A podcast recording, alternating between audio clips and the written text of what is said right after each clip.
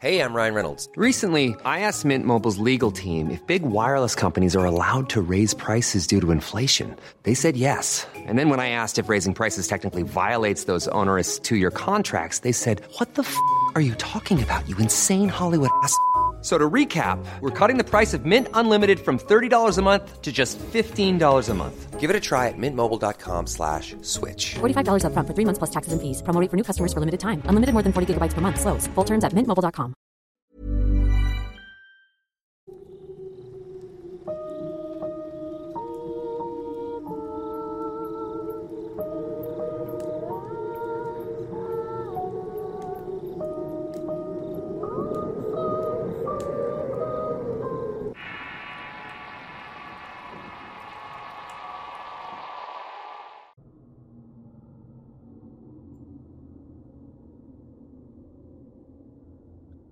No, no se equivocaron de día. Como han podido observar y escuchar, el Horror Cast de Eduardo Liñán sufrirá algunos cambios en la programación. Los días de emisión en el canal de Relatos de Horror serán tentativamente los domingos. Esto para darle más audiencia a una sección que se ha convertido en una tradición dentro del canal. Sin embargo, y atendiendo a las demandas de los oyentes, el Horror Cast tendrá una segunda edición durante la semana, en un canal dedicado exclusivamente para el mismo. El formato, las historias y todo lo que un servidor tiene para compartirles lo estarán escuchando en los subsecuentes días. Manténganse atentos al canal y a las alertas, además de las redes sociales de Eduardo Liñán, donde habrá más sorpresas para los fans y mostrando mi agradecimiento a su fidelidad y apoyo. Sin más preámbulos, no entraré tanto en la explicación del tema del día de hoy. Hablaré acerca de una historia y de una criatura que forma parte de las historias más aterradoras que hemos podido escuchar a través del tiempo. Es una figura de culto entre los entusiastas de los temas paranormales y me refiero a los nahuales. Esas criaturas místicas y extrañas que provocan fascinación y miedo a las personas que han tenido la oportunidad no solamente de estar cerca y frente a uno, sino aquellas que de algún modo se han enterado de historias que giran alrededor de este increíble personaje. Esta es una de tantas historias que iré compartiendo a lo largo de los siguientes episodios del Horror Cast. Acomódense en sus asientos y escuchemos atentos, como siempre, la veracidad de las palabras contenidas en este relato queda en su apreciable y atinado criterio. El día de hoy hablaré acerca de una historia que me compartieron hace algunos años. Una persona que vivió de cerca un encuentro con lo extraño y vivió para contarlo. El hombre aseguraba que todos los eventos descritos en este relato fueron enteramente ciertos y, de algún modo, cambió su vida y su perspectiva hacia el tema de lo sobrenatural y situaciones paranormales. A partir del momento en que sobrevive a estos eventos es que comienza a buscar respuestas por muchas partes, hasta que perdió tristemente la vida. No obstante, el día de hoy les contaré su primer encuentro con algo a lo que en principio consideraba inexplicable, pero luego de investigar mucho, se dio cuenta de que se trataba de algo mucho más que unas simples manifestaciones de lo sobrenatural. Gaspar Mendizábal era un hombre dedicado a las labores del campo. Durante mucho tiempo, había aprendido el oficio de ganadero y agricultor gracias a su padre y familiares, quienes tenían una amplia extensión de terreno en un ejido en Veracruz muy cercano a Álamo y comunidades vecinas. Ahí había nacido y crecido del lado de su numerosa familia compuesta por sus padres y varios hermanos que también siguieron el camino y el llamado del campo, hasta que cada uno tomó su camino en la vida al alejarse de las parcelas que los vieron crecer, aunque algunos hicieron sus vidas en aquella comunidad donde tenían un pedazo de tierra heredado por su abuelo y trabajado por su padre. La vida de don Gaspar fue muy solitaria. Nunca se hizo de una pareja, pues las pocas que llegó a tener no le duraban mucho por su mal carácter y su evidente machismo heredado por los hombres de la familia. Sin conocer la compañía de una mujer, decidió mejor irse a vivir solo, dedicando su vida al trabajo y al hacerse de dinero mismo que invertía en su terreno al ampliar su casa o comprar algún ganado de engorda, para de igual forma tener un pequeño patrimonio, aunque realmente No sabía quién le iría a dejar todo aquello en el momento que fuera a morir. Fue hasta que conocí al señor Gaspar, durante una visita que hice a la comunidad donde vivía. Gracias a unas amistades que me lo presentaron es que entablamos una larga conversación, pues era un hombre bastante peculiar, además de tener muchas historias interesantes que llamaron mi atención, contándome su historia de vida y el por qué tenía muchos años viviendo solo en aquel lugar, no solamente por el hecho de no aguantar una esposa o porque no tenía la vocación de ser padre. Había un motivo aún más interesante y tenía que ver con un evento sobrenatural que le había sucedido durante su juventud. Lo que más recuerdo es que al entrar en el pequeño asentamiento rural, estaba rodeado de monte y campos de cultivo de caña y maíz. Ahí se levantaban algunas casas pequeñas y en una de estas había una tienda de abarrotes perteneciente a un par de viejecitos muy amables que me ofrecieron algo de agua de limón para mitigar la sed y el calor agobiante que hacía.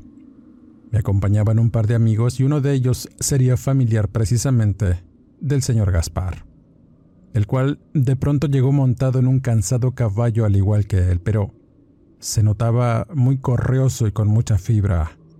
Al bajar del jamelgo, nos saludó de forma afectuosa con una voz atronadora y con el machete debajo de su brazo que se notaba amenazador, pero desgastado por tantas limadas que le hacía cada día para tenerlo siempre listo, usándolo para cortar las ramas y las hierbas malas de su campo de cultivo.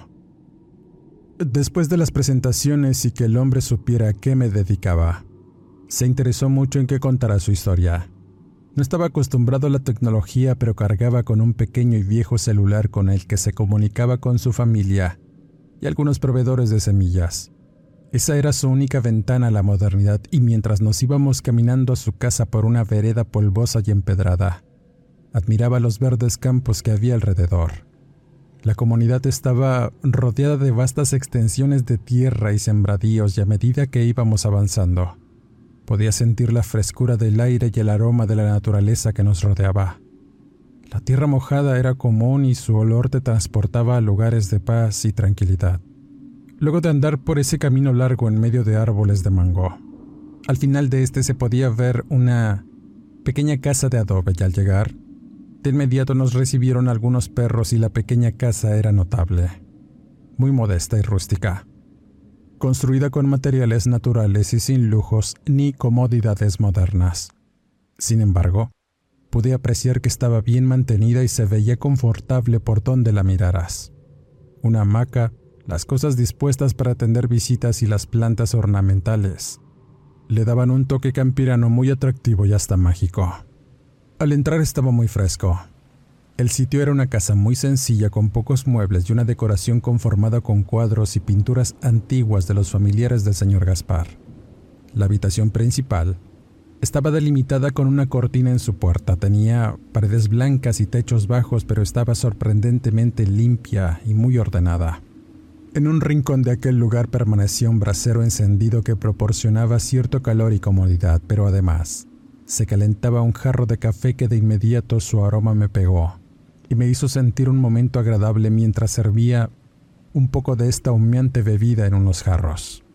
Iniciando la conversación, y al principio las pláticas fueron sobre los cultivos y la vida en el campo, además de una pequeña parte de su vida y de cómo había llegado a vivir solo en aquella casita, que con el tiempo fue ampliando. Recuerdo que desde la ventana se podía ver un paisaje tranquilo y verde interminable, en donde las mazorcas crecían y se extendían hasta donde alcanzaba la vista.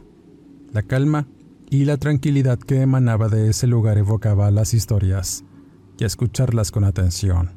Y así comenzamos a escuchar su sorprendente experiencia, no sin antes advertirme que todo lo que iba a platicar era verdad. Solamente me pedía contar su historia respetando la situación sobrenatural y los eventos que le sucedieron. Aunque debo confesar que mientras redactaba su experiencia, en realidad no le hice ningún cambio, ni agregué mayores elementos que la ambientación donde ocurrió el evento. Después de un largo silencio, el hombre se quedó mirando un poco a través de la ventana, y pude notar que sus ojos se notaban húmedos. Después de un largo sorbo a su café hirviendo comenzó a hablar, contándonos que, siendo muy joven, tendría aproximadamente unos veinticinco años, pero afirmaba que desde muchísimo antes comenzó a experimentar una serie de sucesos paranormales que tuvieron un gran impacto en su vida. Nunca le había confesado a alguien que desde muy niño siempre estuvo rodeado de cosas a las que pudiera llamar espantosas e increíbles. Vivió casi toda su infancia y adolescencia enfrentando algunos eventos que no tenían explicación. Sin embargo, de alguna manera su fortaleza mental y de cuerpo lo mantenían siempre a flote. El miedo lo superaba siempre, al cargar un machete afilado bajo el brazo y una vieja pistola que le había regalado su abuelo y que aún conservaba, mostrándonos con mucha vehemencia el revólver treinta y ocho que se notaba en las mejores condiciones para disparar. Además, siempre cargaba con un escapulario al cuello. Se lo había regalado su madre al morir y decía que este mismo objeto siempre lo defendió y lo salvó de situaciones horribles y de acosos durante la noche, por parte de seres que provenían de lo más profundo de la oscuridad. Nunca les tuvo miedo y siempre les hacía frente cuando se manifestaban, ya sea con ruidos o movimientos extraños entre la maleza o asustando a los animales. Decía que aquellos que tenían la capacidad de presentarse en medio de los caminos eran los más peligrosos, pues tenían muchos alcances y mucho poder. Si te enfrentabas a alguno de estos entes, era seguro que la batalla la ibas a perder bajo sus garras o fauces, pues no le tenían piedad a la humanidad porque surgían, según decía, precisamente porque la humanidad era mala y la gente en el pueblo lo era aún más. Quizá todos aquellos conflictos, miedo y envidias que se tenían los pobladores en aquel tiempo es lo que atrajo cierta maldad que enfrentó. En aquel tiempo, varios de sus hermanos mayores se habían ido a trabajar a los Estados Unidos, quedando otro par de hermanos y él para trabajar la tierra de su padre. Pero debido a prolongadas sequías y falta de recursos, es que se vieron en la necesidad de buscarse un trabajo en las rancherías cercanas o con ganaderos que tenían de igual forma grandes extensiones de tierras próximas a sus comunidades, y así sus pasos lo llevaron a ser contratado en una ranchería donde, además de ser vaquero y ordeñador, hacía diversos trabajos según los requerimientos de su patrón. En ese tiempo, la prosperidad había llegado al rancho y hubo la necesidad de construir unos corrales para unos caballos que el patrón iba a comprar, pues además se iba a dedicar a las carreras y la comercialización de sementales cuarto de milla. De tal suerte que armaron un equipo de trabajo, otros vaqueros y él, quienes también eran diestros en las labores y la construcción. Sus nombres: Ezequiel, Gervasio y Margarito, el capataz. Todos vivían muy cerca del rancho y todas las mañanas se reunían en un galerón donde atendían a los caballos y se preparaban para arrear a las reses. Pero en esa ocasión, habrían de ir a un sitio más allá de los límites de la propiedad principal para iniciar la construcción de las caballerizas.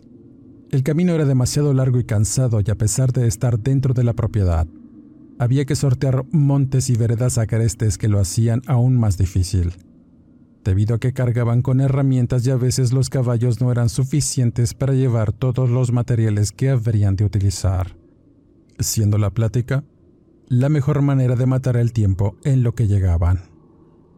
El joven Gaspar era de pocas palabras, pero cuando le tocaba hablar siempre lo hacía de las experiencias con lo sobrenatural que dejaban con algo de pensamientos encontrados y burlas entre sus compañeros, siempre hablando sobre leyendas que le habían contado su abuelo y apariciones de ciertas figuras siniestras que acosaban y atormentaban a los pobladores de las comunidades vecinas. Los rumores de las apariciones eran frecuentes, pero aquellos vaqueros los consideraban únicamente cuentos para espantar incautos. Se burlaban del joven Gaspar todo el tiempo escuchando sus palabras con algo de escepticismo y así llegaron al sitio donde estaban cavando para colocar zapatas y postes. Pero uno de tantos días en que el cemento iba a llegar muy temprano, los hombres debían quedarse a pernoctar en este lugar. Habrían de esperar los camiones de cemento y otros materiales que iban a llegar por la mañana. El patrón les había pedido que se quedaran en el sitio por cualquier situación que se presentara y la pudieran resolver. Ese mismo día en que debían quedarse, Fue demasiado caluroso. Se fueron caminando por los senderos con sus objetos personales, además de colchonetas y cobijas, para pasar la noche en un pequeño cobertizo que habían hecho para guardar herramientas y materiales. Ahora lo utilizarían para dormir y pasar el tiempo entre charlas y una fogata que les daría calor, además de preparar una cena amena entre ellos hasta que, entrada la noche, decidieron dormir. Aunque estaban algo nerviosos, sin saber realmente por qué, y no podían conciliar el sueño. Algunos solamente estaban en silencio mirando el techo de la lámina, mientras que otros fumaban un poco para tratar de despejar su mente y poder descansar lo más que pudieran. Pero a medida que la noche avanzaba, los sonidos del monte comenzaron a volverse extraños. Los hombres se dieron cuenta que en realidad algo no estaba bien, y de pronto, a lo lejos, el silencio, que era solamente atenuado por los ruidos de algunos grillos y cigarras, fue roto por una especie de aullido muy profundo, ronco además de aterrador, mismo que hizo a todos ponerse en alerta, pues resonó en el aire de la madrugada. Los vaqueros de inmediato se pusieron tensos, mirándose entre sí, tratando de alguna manera de darle una explicación al ruido que habían escuchado. Eran hombres de monte y experiencia en animales que habitaban estos mismos lugares, y ninguno sabía realmente qué clase de aullido fue aquel. No era de lobo o coyote, y tampoco era de alguna persona en desgracia, y mucho menos de algún tipo de bovino perdido. Era algo más escalofriante y oscuro, y a dichos de don Gaspar, que nunca antes en toda su vida había escuchado o estar cerca de algo como eso, afirmaba que no solamente provocaba miedo de escucharlo, sino además la sensación extraña de ser consumido por dentro desde las tripas por el terror que poco a poco se fue instalando en las conciencias y cuerpos de todos los presentes, que no daban crédito a lo que sus oídos habían percibido. De inmediato se levantaron con algo de cautela para mirar alrededor, tratando de comprender qué podía haber causado tan escalofriante aullido. Siendo entonces cuando Margarito fue el primero en avistar a lo lejos la sombra de algo que se movía muy rápido en la llanura. Los destellos del cielo y las estrellas iluminaban a la perfección aquel ser extraño y oscuro que parecía ir muy rápido de un lugar a otro. En principio, todos imaginaban que se trataba de algún cuadrúpedo salvaje tratando de cazar algún becerro. Y en ese momento de tensión, todos se hicieron de algo para tratar de sobrellevar el temor. Gaspar, con su inseparable y afilado machete, de inmediato lo desenfundó, plantándose firme mirando alrededor y hacia la oscuridad, mientras que los demás hicieron lo propio. No tenían ni idea de qué había sido aquella sombra, y mucho menos del aullido que de pronto nuevamente se escuchó. Y en eso, Ezequiel señala al frente, metros adelante de ellos, donde colocaban unos troncos que utilizaban para poner la cimbra. Entre estos, parecía haber algo agazapado allí. Margarito de inmediato comienza a vociferar, diciendo que quien anduviera allí saliera para que lo pudieran ver. Solamente silencio obtuvo como respuesta, y un breve gruñido se dejó escuchar. De pronto, al enfocarse mejor, todos se dieron cuenta de un par de ojos brillantes que parecían iluminar la oscuridad. Estaban fijos en el miedo de los hombres. Don Gaspar los describía como si fueran ojos de perro brillando por alguna luz. Se notaban luminiscentes y vacíos de muchas formas, pero había algo especial en ellos, algo que te hacía sentir cierto temor, pues de inmediato se imaginaron que se trataba de algún tipo de perro o coyote, pero el tamaño desproporcionado de aquel animal fue lo que los hizo sentir algo de incertidumbre. Al sentir el evidente acecho y la vulnerabilidad, apretaron los mangos de sus cuchillos y machetes sin saber realmente qué hacer. El primero que se abalanzó hacia el frente con insultos y mentadas fue Gervasio. Su temor lo hacía ser así porque todos habían sido enseñados por sus padres y abuelos que al enfrentar lo malo, lo mejor era plantarse firme con todo el valor posible para echarle mentadas y correr lo que anduviera ahí. Pero en vez de eso, escucharon un sonido sordo de amenaza detrás de ellos. Unos giraron para enfrentar el peligro detrás, pero no podían ver nada entre la oscuridad que los rodeaba.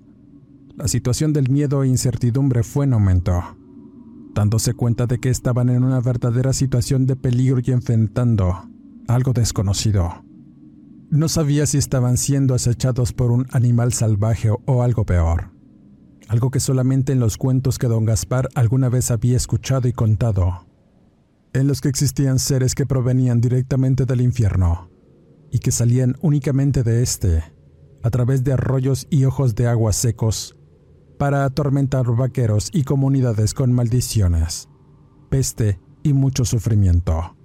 No sabían realmente qué pensar, y al dejar de ver aquellos ojos y escuchar cómo algo merodeaba alrededor de ellos, se colocaron espalda con espalda y con los cuerpos temblando, para mirar con ojos casi saliendo de sus rostros el momento en que quizá algo saldría de lo desconocido, o de frente a ellos para hacerlos sufrir o matarlos de muchas maneras. En ese momento piensas en muchas cosas, afirmaba don Gaspar. Mis compañeros y sus familias, pero lo único que deseaba, y lo puedo decir sin vergüenza, era correr asustado. Sabía que de hacerlo aquella cosa simplemente iría sobre mí para devorarme hasta las tripas, y digo cosa, porque realmente nunca supe en ese instante qué era lo que estábamos enfrentando, y nos acechaba, afirmaba. Luego de un rato, los sonidos que los rodeaban se fueron mermando, quedando únicamente los de los latidos de sus corazones y las respiraciones agitadas, además de algunos rezos que unos estaban haciendo, tratando de darse valor a través de su fe y creencias. Y en ese instante, Gaspar quiso creer en algo, pero los minutos pasaron, haciéndose eternos, hasta que dejaron de escuchar los gruñidos y los grillos comenzaron con su sinfonía de zumbidos constantes y presentes, además de otros sonidos nocturnos como el crujir de hojas secas y las ramas que de pronto comenzó a mover el viento que llegaba y soplaba de forma tenue. La tensión aún continuaba en el paisaje sonoro y nocturno de la naturaleza que, en cierto momento, los hubiera arrullado. Ahora era molesto y aterrador. Lo único que hicieron fue tratar de tranquilizarse y, evidentemente, estaban pasando por un momento de terror, luchando por mantenerse cuerdos y mantener el fuego encendido para espantar lo que anduviera ahí. Un peligro inminente sin que nadie pudiera dormir en ese momento, hasta que finalmente llegó el amanecer, apresurándose para comenzar a trabajar y recibir los camiones de los materiales. Querían terminar aquella obra, pues ya era algo insostenible permanecer ahí, mucho menos de noche. A dichos de Margarito, que era el capataz de la obra, faltaban algunos detalles por hacer y debían hacerlo durante la madrugada para evitar los rayos del sol y el calor abrasador del campo. Pero la experiencia que enfrentaron los dejó con una sensación de miedo, uno que los hizo apreciar aún más la seguridad y comodidad de sus casas lejos del monte, además del día. Así pasaron los días, y la obra parecía avanzar a pasos rápidos.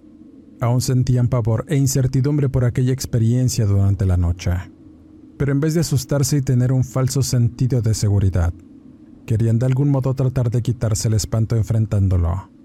Y una de esas noches en que todo parecía estar tranquilo y no había mucho trabajo, fue momento adecuado para comenzar a beber agua ardiente y curados de diversos sabores que podían conseguirse en la localidad por unos centavos. Aquella algarabía y el efecto del alcohol los envalentonó de distintas maneras, aunque estaban alejados un poco de los corrales que ya casi estaban terminados y donde habían experimentado el miedo. Aún tenían cierto respeto por algunas áreas del monte y llanura que se miraban a lo lejos. Quizá aquel nerviosismo y el temor que los había asaltado aún permanecía en sus conciencias y trataban de darse valor entre risas, bromas y mucho alcohol. Pero, además, a partir de aquel momento la mayoría andaba armado, en especial Gaspar con su pistola treinta y ocho y Margarito con un rifle que le había pertenecido a su padre, el cual disparaba muy bien. A lot can happen in the next three years, like a chatbot may be your new best friend. But what won't change? Needing health insurance. UnitedHealthcare Tri-Term Medical Plans are available for these changing times.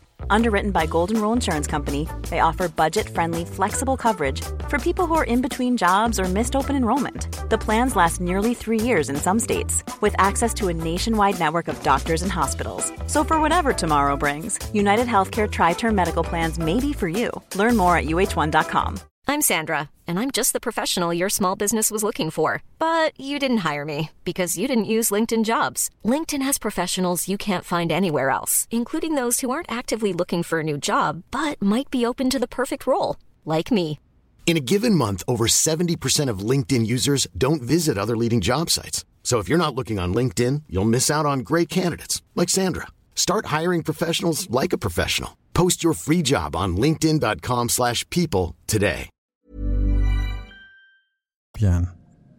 No eran hombres de conflicto, pero si debían enfrentar aquella cosa de nuevo, por lo menos le darían batalla.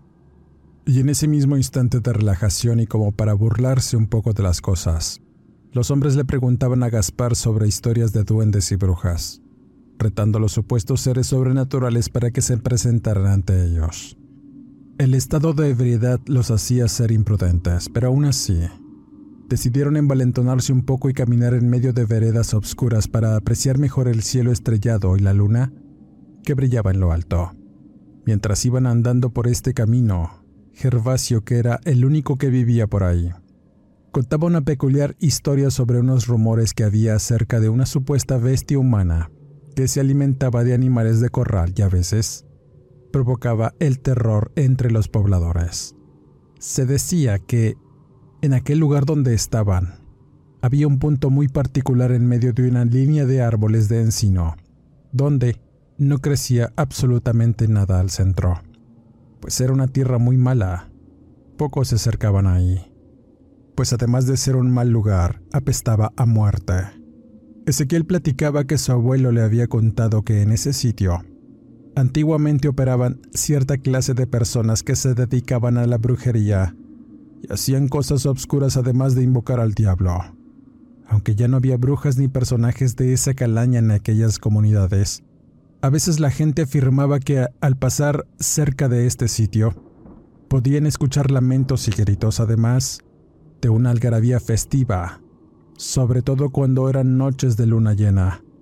Algo de ahí emanaba, una maldad que hacía a la gente andar con el Jesús en la boca si pasaban de cerca, pues estaba cercano a un camino que usaban mucho los vaqueros para llevar a pastar al ganado, y la gente se acercaba a este lugar lo más que podía, pues ahí encontraban leña seca muy buena para los fogones y para calentar las noches frías, habiendo rumores de que mucha gente se había perdido ahí, pero nadie realmente tenía esa seguridad, y quizá habían surgido por el hecho de que ese sitio era bastante espantoso y ahí se dirigían los hombres, solamente para comprobar lo dicho por Ezequiel.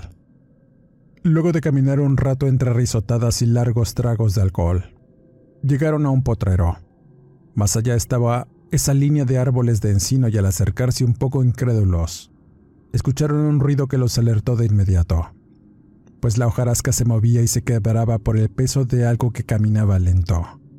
De pronto, un inocente animal salió a la vista corriendo, dándose cuenta de que era un mapache. Decidieron ir tras él. Se adentraron más en la maleza y la arbolada, luchando contra los arbustos espinosos, hasta que perdieron de vista al mapache. Luego de las burlas iniciales y la incredulidad de no poder encontrar al pequeño animal, se dieron cuenta de que no había una salida de donde estaban. Buscaron alrededor un claro para salir, pero la maleza a su alrededor se había cerrado de una forma imposible. Trataron de machetear y cortar algunas ramas, pero el filo era insuficiente. Y en ese instante, en que parecía no haber salida de aquel sitio, nuevamente, el aullido. Aquella espeluznante manifestación, esta vez, no la escucharon lejos, sino muy cerca de donde estaban, dejándolos paralizados de miedo, pues al poco rato percibieron un movimiento de maleza que los hizo alarmarse.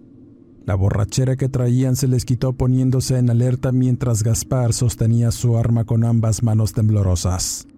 Margarito martillaba la carabina que llevaba apuntando a la nada y esperando que en cualquier momento algo saliera de aquella tupida maleza que era iluminada por la pequeña lámpara que llevaba Ezequiel. Ese momento de tensión fue en aumento y de pronto el hombre se quedó estático, con los ojos bien abiertos y temblando, y los demás lo observaron y le preguntaron qué era lo que pasaba. Pero al quedarse boquiabierto, todos miraron con detenimiento lo que mostraba la luz temblorosa de la lámpara y cito las palabras del señor Gaspar.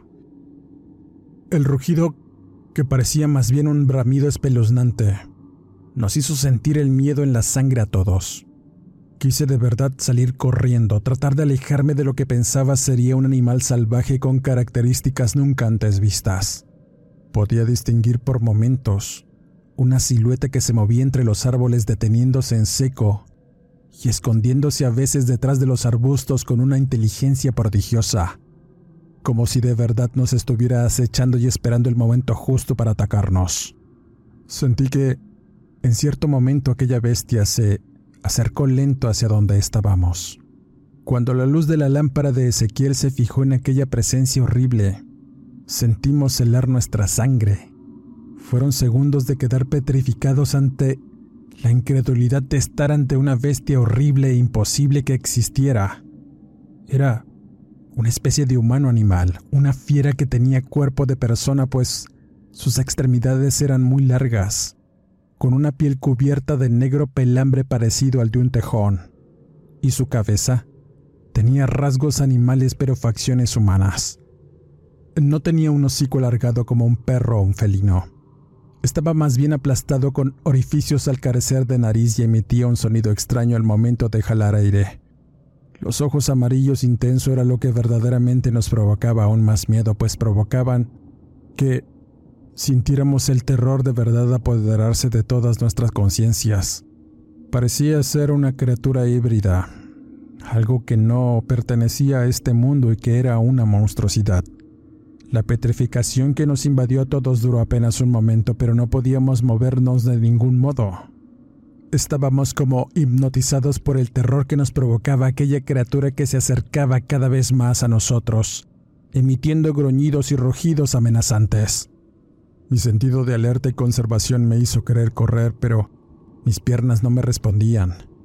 Tampoco podía apuntar con el arma y antes de que pudiera reaccionar, Gervasio, el que estaba más cerca de la criatura, solo miró cómo se abalanzó sobre él arrojándolo al suelo. El hombre intentó luchar y tanto sus gritos de espanto como alaridos de dolor se escuchaban, pero la criatura era más fuerte y nosotros simplemente estábamos allí, tratando de encontrar el mejor momento para disparar nuestras armas.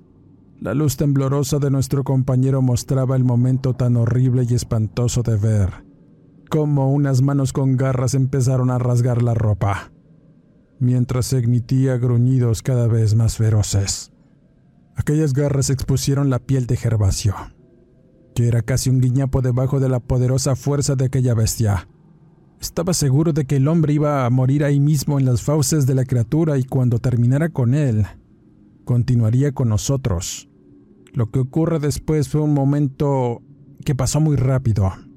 Ezequiel arroja la lámpara al suelo mientras intentaba sacar su afilado machete, haciendo el intento por asestar un buen golpe a la criatura y al mirar la acción, solamente levanta la pista y el hombre se queda estático sin poder moverse y blandiendo el machete en lo alto. Ese segundo de distracción nos hizo reaccionar. Tanto Margarito como yo intentamos disparar las armas, pero la bala nunca salió. Se atascó mi revólver, no sabía qué hacer y al observar a Margarito lo vi determinado. Sus ojos irradiaban una seguridad y valor como nunca antes había visto y antes de dar el primer disparo, se persigna y hace algunas cosas además de decir frases entre dientes soltando el fogonazo que dio en el blanco a un costado de la cabeza de aquella bestia. Tan solo observé como el disparo le revienta el ojo y la criatura se hacía hacia atrás, emitiendo chillidos de dolor que me hicieron llevarme las manos a los oídos de tan fuertes que eran. Enseguida, Ezequiel toma valor e intenta darle un machetazo a la criatura en tanto se revolcaba de dolor. Pero en un acto imposible y por demás extraño, la criatura se levanta y extiende su brazo deforme para evitar ser macheteado y con una voz que apenas podía entenderse, suplica, diciendo unas frases que nos descolocan a todos por lo imposible. ¡Malditos! ¡No me lastimen! ¡Déjenme, ya déjenme ir! Su voz era horrible. El tono ronco y profundo era de súplica y ordenanza. Luego de decir esto, aquella criatura simplemente sale de nuestra vista huyendo a través del monte. aullando de dolor y arrastrándose mientras parecía caerse al tratar de correr con sus dos piernas deformes. Aquello fue bastante demencial y cuando pudimos recuperar el aliento nos acercamos a nuestro compañero, el cual estaba malherido. La criatura le había provocado unos cortes profundos que lo hicieron sangrar, así que de inmediato lo sacamos de allí. No sé después qué sucedió durante el momento en que llevamos a atender con el médico del rancho, el cual a esas horas dormía y de inmediato lo atendió cuando llegamos, quedándonos ahí un buen momento tratando de recuperarnos sin decirnos una sola palabra. Tan solo esperamos a que el doctor nos diera buenas noticias de nuestro compañero, pero debo decir que tenía miedo. Un terror tan profundo que no había sentido antes. Citaba don Gaspar. Después de aquel álgido momento, los hombres estuvieron ahí hasta el amanecer, mientras que Margarito y Ezequiel se retiraron a sus casas para ver a sus familias.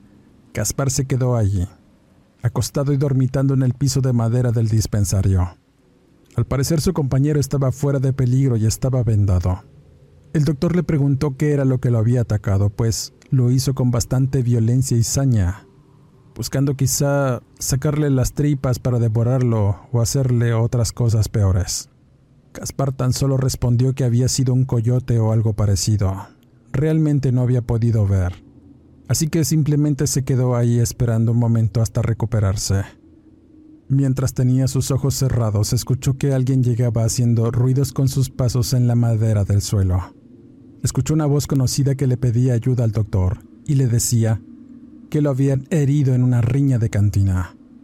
Al momento de que revisa al hombre, el cual llevaba un paliacate ensangrentado alrededor de la cabeza, le pregunta: ¿qué le sucedió?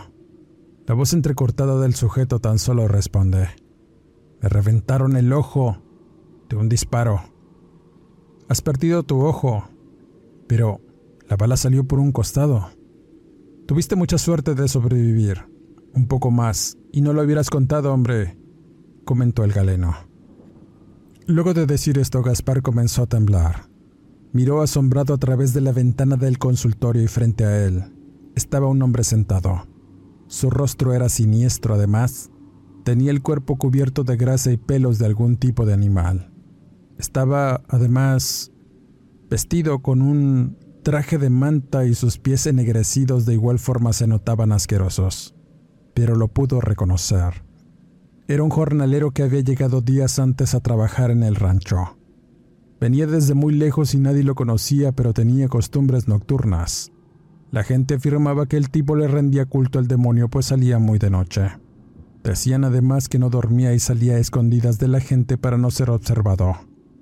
Los rumores que habían llegado a los oídos de Gaspar decían que era una especie de brujo o adorador del diablo. Nadie lo sabía y a nadie le importaba, pero luego de ver aquella escena horrible y que de verdad el hombre había perdido el ojo por un disparo, de inmediato hiló los eventos, aunque no comprendía realmente por qué. Atando cabos, se dio cuenta de que a partir de la llegada de aquel sujeto, comenzaron a ocurrir ciertas cosas como pérdidas, vejaciones y abusos a las mujeres en los caminos solitarios. Cosas que antes no sucedían y ahora parecía que la violencia mantenía a la gente en alerta y en ese instante, el hombre pareció sonreírle y le dijo con una voz ronca: tuvieron suerte, muchacho, pero para la próxima los voy a fregar a todos. Dile a tu amigo que una de estas noches amanecerá sin ojos y tú será mejor que te cuides porque el próximo, el próximo vas a ser tú, muchachito, amenazó el jornalero. Dicho esto, Gaspar sintió miedo y salió huyendo. Corrió para ver a Margarito y al contarle la historia no lo podía creer. El hombre tan solo le dijo que estuviera calmado y que no le dijera a nadie, pues él resolvería el problema de alguna forma, y no le dijo más. A partir de ese momento, Gaspar se refugió en su casa sin querer salir, en la soledad. Tenía miedo por su vida y la de sus familiares. Pensaba que en cualquier momento aquella criatura iba a entrar por su puerta o por la ventana, o quizá por el techo para hacerle el peor de los daños. Siempre vivía y dormía con la pistola debajo de la almohada. Sin embargo, aquel momento nunca llegó. aquel jornalero simplemente desapareció y ya no se le volvió a ver por ahí. Muchos decían que Margarito había dado cuenta de él y que lo había asesinado durante una noche, antes de transformarse en lo que la gente afirmaba era un nahual. La historia de don Gaspar me dejó con algo de inquietud. Durante el tiempo que me contó esta peculiar experiencia estuve en silencio mirándolo fijamente, viendo cada expresión, gesto y además, el estrés en sus palabras cuando llegaba a los momentos de tensión. Claramente estaba perturbado por esa experiencia. Tan solo agradecí después de haber escuchado cómo compartía su relato y me levanté de la mesa, saliendo a recorrer los caminos de monte alrededor, sin querer meterme realmente en las milpas, pues de pronto sentía que algo iba a salir de estas mismas. El hombre, don Gaspar, murió hace algún tiempo, pero me dejó su legado de historias que ahora comparto con todos mis oyentes en esta sección del canal de Relatos de Horror, que a partir del día de hoy será cada domingo. Dale like, comenta, comparte, suscríbete al canal y activa las alertas. Deja correr la publicidad para apoyarnos. Soy Eduardo Liñán, escritor de horror. No me despido y nos escuchamos en el siguiente Horror Cast.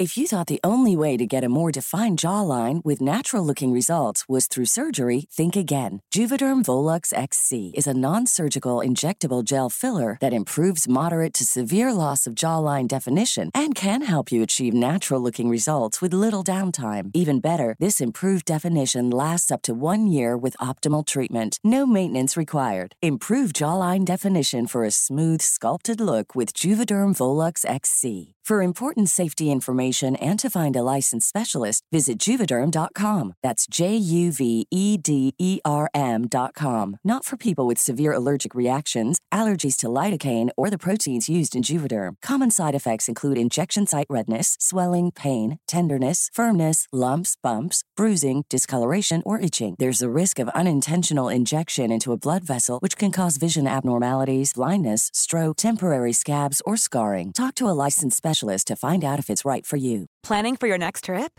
Elevate your travel style with Quince. Quince has all the jet-setting essentials you'll want for your next getaway, like European linen, premium luggage options, buttery soft Italian leather bags, and so much more. And it's all priced at fifty to eighty percent less than similar brands. Plus, Quince only works with factories that use safe and ethical manufacturing practices. Pack your bags with high-quality essentials you'll be wearing for vacations to come with Quince. Go to quince dot com slash pack for free shipping and three sixty-five day returns.